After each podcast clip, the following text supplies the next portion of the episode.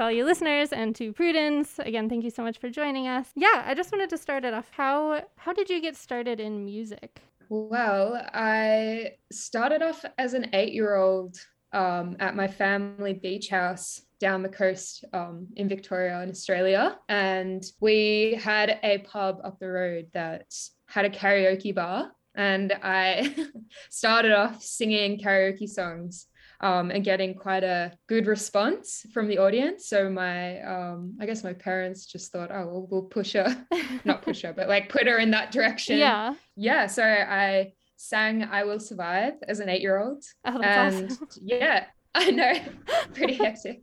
Um, and I also happened to watch that same like summer holiday uh, Walk the Line about Johnny Cash. Mm. And I sort of learned about songwriting and all that sort of, you know, that you could create your own music. Um, and I also was given like this little Casio keyboard. So it was like these three things the karaoke, the keyboard, Johnny Cash. and I wrote my first song, I remember very distinctly about um, I had like had this what I thought at the time was a near death incident. I rode my bike into a parked car and I remember writing my song about that uh, on the little keyboard. Yeah, I sang it for my mom. And then, you know, as I grew up, I kept singing and writing songs and I went to a few different new schools. And I remember like actively thinking in my head, oh, like maybe if I perform this original song like i'll make friends at the next school. And you know it sort of just kept sort of snowballing um, to me as a 25 year old releasing music. So yeah. That's awesome sort of the, yeah. I love that.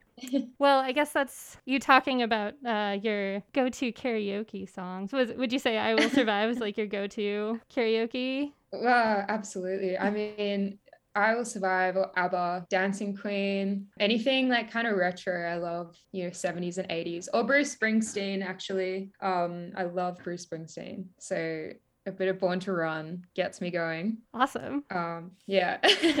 Are there any other particular artists who have influenced you, particularly like yeah. influenced your style or what, you know, yeah. what you write about? So I kind of in the last two years really started listening to a lot of um, uh, alt pop, Charli XCX, you know, people using like processed sounds and very like sharp poppy sounds. And I've been listening to a lot of this French artist called Oklou, who released an amazing album, I think in 2020 called Galore, which was hugely influential just in my um, upcoming release um, called Tinker. It's like lots of synth sounds and processed vocals. So, yeah, that kind of hyper pop, computerized, futuristic sound is kind of what I'm going for. But my, interestingly, like my music, I start writing very acoustically on piano um, with just vocals. So it's very classic piano vocal music. And then I sort of transfer that to a computer environment.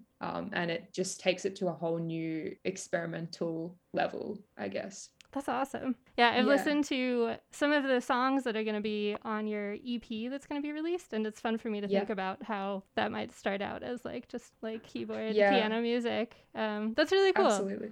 I love the Thank transformation you, of music of the songs. Um, what so what are some of the underlying themes if you have any like recurring themes or just some that stick out to you in your music? And on that note, since this is I Can Hear Queerly now, um, and we like to lift, uplift queer voices through music, um, if that has like influenced your music at all too, um, if you want to speak to that as well. Yeah, sure. Um, well, I guess this specific EP that's coming out um, on the 12th, um, I really wanted to sort of make it like a first chapter because it uh, of my I don't know I sort of selected songs that were about things that feel like they were like my childhood or things that were important to me as I was growing up. Um, so I've got a few, a song that was my folk, like the single that came out called Fairies, um, and that was about my childhood love of fairies and you know um and it was sort of also like lamenting the loss of that magic as an adult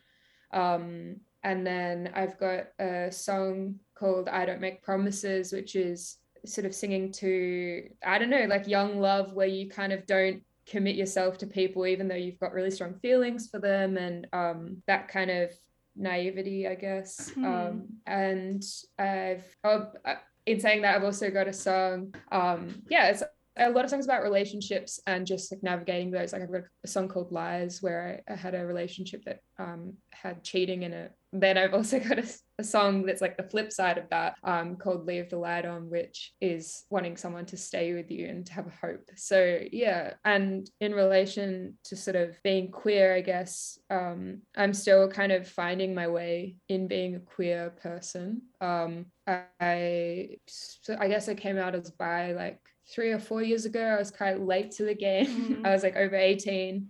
Um, I grew up in a pretty sort of heteronormative environment. So I think going to uni and just having a lot of queer friends in the art world, I was like, I am totally down for this. So um, yeah, um, yeah. So I think like it's definitely maybe not in Tinker. Um, I don't feel like I fully explored but definitely in a few songs I'm reading writing at the moment, there's um, a lot more kind of queer influence. But I guess you know it's you can't separate uh, yourself from what you're writing about. Yeah. Like you know, as a queer woman, it's it's queer. Yeah. um, but yeah, like it's definitely being and it's still a growing journey for me. Um, yeah.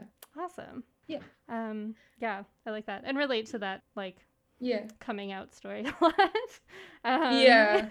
um it's it's interesting like queerness like it's never just one thing. Yeah. it keeps changing and growing and like i feel like as i get older you kind of meet new people and yeah it's i'm i'm interested to see what songs come out of it you know? Yeah definitely. I love that. Mm. um yeah. Well i'm very excited about your the release of your EP. Um, and this is your debut EP, right?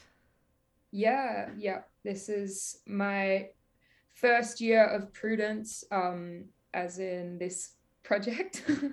I've been alive for a while. um, yeah, and it's I released Lies in May early this year. Um, it was just, just a single that I'd made and it was fully independent. It just kind of came out of nowhere, and then over lockdown in Melbourne, we've had about uh, ages. This year we were locked down because of COVID. Um, we I just spent that writing and producing this this few tracks, um, and I, yeah, I just really wanted to get it out this year. Um, so yeah, November twelfth. Um, and yeah, it's, it's pretty fun. I'm excited for people to hear it and hear what people think. Awesome. Yeah, and I was reading um did you did you record this in your backyard? Is that correct? Yeah. How, yeah. what was that? What is that process like? Just curious, like what goes yeah. into that? As someone who's never well, even recorded of, music. there was a lot of like lawnmower sounds in the background and stuff. Uh, like my dog barking or my housemate like swearing, and it's sort of like, all right, well, we'll just layer some synths over this. um, but yeah, no, it was actually I feel really good about it. I mean, it was hard because I'm still really new to the whole uh, production. Like, I've never trained properly. I just kind of figured my way around it. But we've got in Preston, where I live in Melbourne, it's got a lot of houses that have huge backyard sheds in the in the backyard. Um, so we, me and my housemates, have just set up an art studio and a music studio. Um, you know very it's just like a room with a keyboard in it but you know it's it worked really well for this ep um so yeah i mean i hope i kind of like that low like lo-fi quality and it and it not being like highly produced or like heaps of money spent on it. I've kind of tried to do like the best with what i had um during lockdown. So i'm, I'm really proud of it in that sense because it's been like a real just like solo like working hard to fix all the little things going wrong. Um, yeah. But yeah. Awesome. it sounds like yeah. uh, quite the fun journey and process. Yeah. Um, yeah, and I'm I'm super excited for the release November 12th. Um, to all you listeners out there, that's uh, Tinker by Prudence. Prudence is that? Yep. Yeah. P R U D N S. Yeah. So keep an eye out for that. Thank you so much, Miriam. Yeah.